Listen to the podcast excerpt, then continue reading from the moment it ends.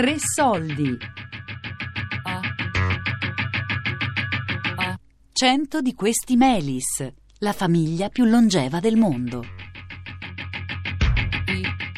Di Paola Pilia e Alberto Urgu. Cento anni. Eh. Se tu immaginate erbare fino a cento? No. Mm-hmm. Contenta, eh? Sono contenta, già che lui mi ha lasciato. Ma è lui o è sta fai una vita sana, poi erbare a cento? Eh, penso che sta fai sotto, ma pensare a lui, che è lui che fa, a riponere un conca. Nara, disse che stesso. Eh, eh, stesso che fai, e poi... Ascolta, tanto io su vita voglio mantenere... A Isa e non a un'altra, perché no. Isa si è comportata per bene. A me mi ha dato una cosa grazia, e a Isa sono scorso, non, non ho più questa fortuna. Però Isa si è fatta buona. E poi mera, mera fatta buona.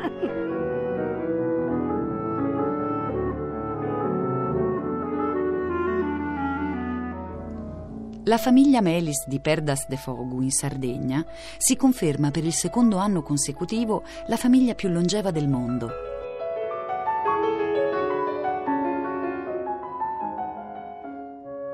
È stata individuata dalla Guinness World Records, che ha cercato nelle zone più longeve del mondo, nei paesi sotto l'Himalaya e le Ande, in Tasmania, in Giappone.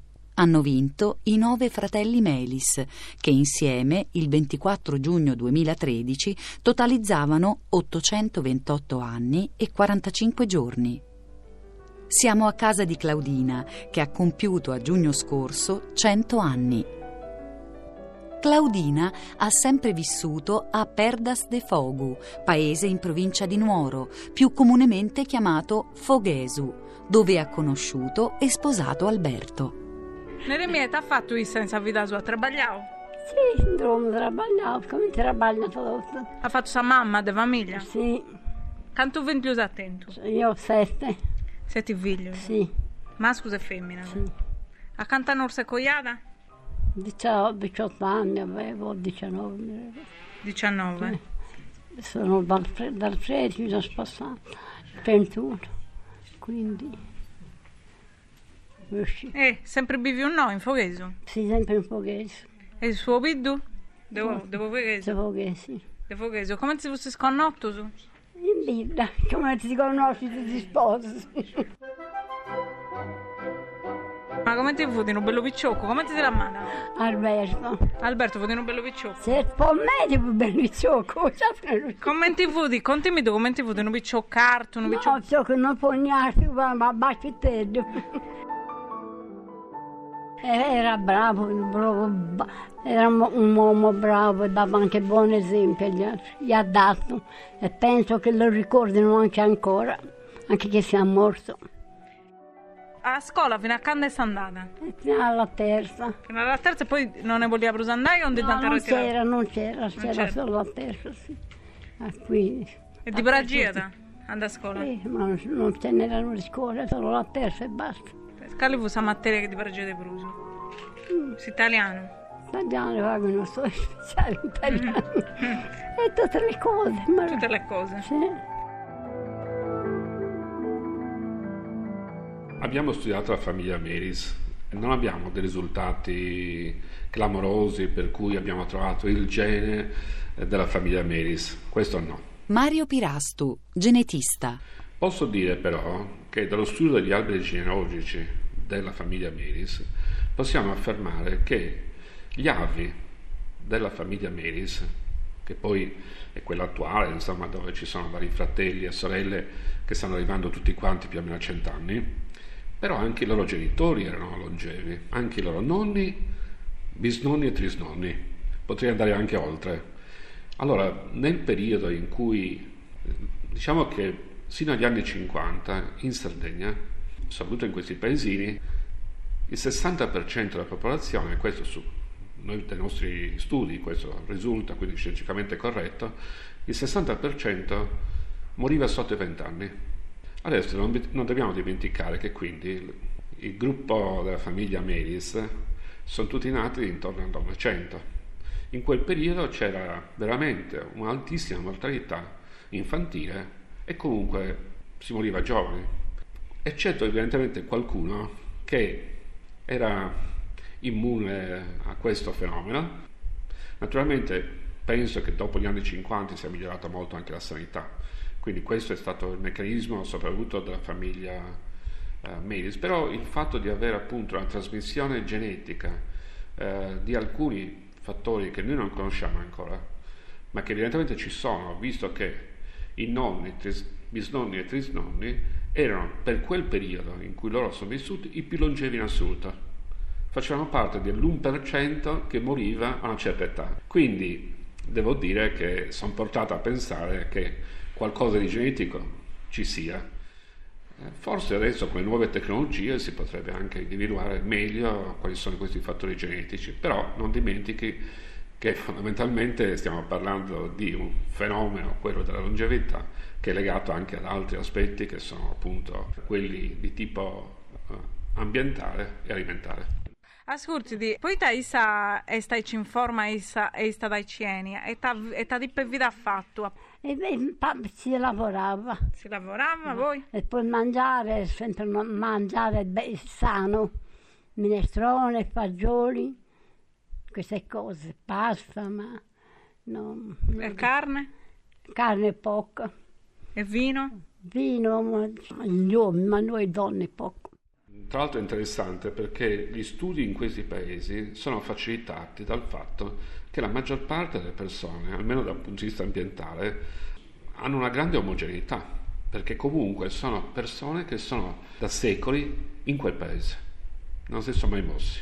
Quindi questo permette anche di rendere più omogeneo lo studio rispetto ad altri, dove lei prende, non so, un centenario da una nazione, altri tre da un'altra, oppure da una regione italiana o da un'altra regione. Quindi questo fenomeno per noi è molto importante. Riusciamo naturalmente a studiare meglio aspetti anche di tipo ambientale. Ora, quando si parla di ambiente, o stili, aggiungiamoci anche gli stili di vita, è ovvio che stiamo parlando di, una, di fenomeni che forse non, non conosciamo interamente, no? Possiamo pensare che, non so, eh, il tipo, lo stile di vita, non so, lavoravano molto, si muovevano molto, e quindi sappiamo anche oggi che l'esercizio eh, fisico, come pure anche una buona predisposizione mentale, sicuramente eh, anche al sacrificio, mettiamola così, probabilmente fa vivere meglio, insomma, perché i longevi sono quelli che non devono per forza arrivare a cent'anni per essere longevi. Possono avere novantacinque e però essere, come dire, diremmo in gergo, dei grilli, insomma, no? Claudina aveva dieci tra fratelli e sorelle. Qualcuno guardava i più piccoli e gli altri andavano a lavorare. Lei ha avuto sette figli, due sono morti. C'è in visita il figlio che si è fatto prete ed è andato missionario in Madagascar.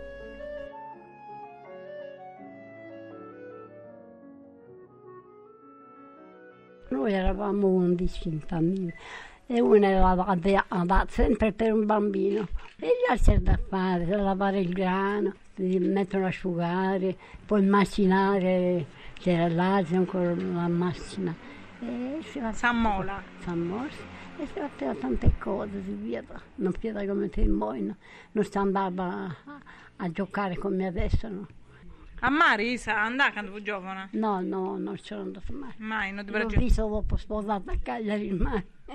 E a Cagliari and- quando fu giovane andata? No, qualche volta, quando c'era la commissione da fare, sono andata molte volte. Avevamo un negozio, un negozio, una bottega, non era un osso, negozietto, toccavamo andare anche a Cagliari, quando capitava. Tenete un figlio che bevi da teso? ventiquattro ore di aereo per venire a trovare. Tenete un figlio che bevi da te su Meda? Su Madagascar? Sì. E t'avvai? Sono preti. Ah, è preti? Sì, sì, sì. Quando lei ha fatto la scelta di prendere i voti di diventare sacerdote, sua madre che cosa le disse? Era contenta, è rimasta un po'... È stata contenta perché la vocazione nasce in una famiglia, nasce solo nel cuore di una mamma, però tutte le volte che veniva mi ha sempre domandato, ma te la senti? Almeno una volta quando venivo per le vacanze mi diceva, ma te la senti o non te la senti? Non te la senti, fermati perché magari qualche tuo fratello dice adesso si è abituato lì e magari vorrebbe tornare indietro, chissà come si sente, invece lì me l'ha sempre de- mi, ha, mi ha sempre detto se non te la senti, diciamo fino al, proprio, diciamo, alla, all'ordinazione sacerdotale, diceva se non te la senti fermati e non pensare, perché è, è meglio avere un, un padre di famiglia piuttosto che un, che un, un parente indegno, quindi questo mi ha incoraggiato, però nello stesso tempo mi ha sempre anche messo dei, dei barraggi, come si chiama, dei, degli ostacoli, dei, diciamo, pensaci bene, eccetera. Questo, e ha fatto anche piacere perché insomma è una... vuol dire anche um, come dire, un, eh, presa di coscienza della realtà, quindi, quindi, quindi aiutare a maturare, quindi questo è stato... Oh, mia madre non ha, non ha fatto nessun problema, però so che ci ha fatto tanti pianti. Per esempio c'era zia eh, Federica, una cugina um, di mamma, che diceva quando l'ha saputo era contenta, però quanti pianti si è fatti perché chissà, pensava che, insomma, che andando tanto lontano fosse ancora... più dolorosa la scelta. Ci ha anche raccontato che è venuto però a trovarlo in Madagascar. Sì, sì, è rimasta un mese, sì, sì. Non pensava che si arrivasse a questo punto, cioè non pensava che il terzo mondo fosse così, perché penso che le informazioni non siano abbastanza sufficienti per dire come, come si vive nel terzo mondo. Purtroppo questa è una pecca, non dico dei giornalisti, no, però non c'è questa apertura al mondo, per cui eh, i, i problemi non si risolvono a livello globale, ma... come una maniera paesana di, di risolvere i problemi, e quindi quando ci sono delle grosse scelte non si è preparati, come adesso quella, per esempio, della, della fuga dal, soprattutto dal terzo mondo verso i paesi civilizzati, chiamiamoli così. Io ci sono andata già in Africa. Sì? Sì, sì. Ah, e come ti fosse Africa? Quanti si davano? Boh, povertà, altro non c'è niente. Niente, è vero? No, poveri, poveri, e... bravi, sì, la gente è brava, eh, a secondo non c'è niente. Ti dispiace tenere un figlio che bevi ci atteso? No, certo mi dispiace che è lontano, però sono contenta che prete che salesiano, sono contenta di essere lui, ha, ha scelto lui, cosa a noi non se ne importa, eh, certo. La scelta la fanno loro, a chi piace, a chi non piace. E nipoti ne ha? Sì. Quanti? Tanti? La Maria, settantotto, ma De Fabio, quando sono di Fabio? Fabio, uno di Salvatore, uno di... cosa sono? Ascolti, sei in Tatacatà, il nipote? Sì, sì, sì. Da bene, da Cagliari. E fine bisnonna, eh? Sì.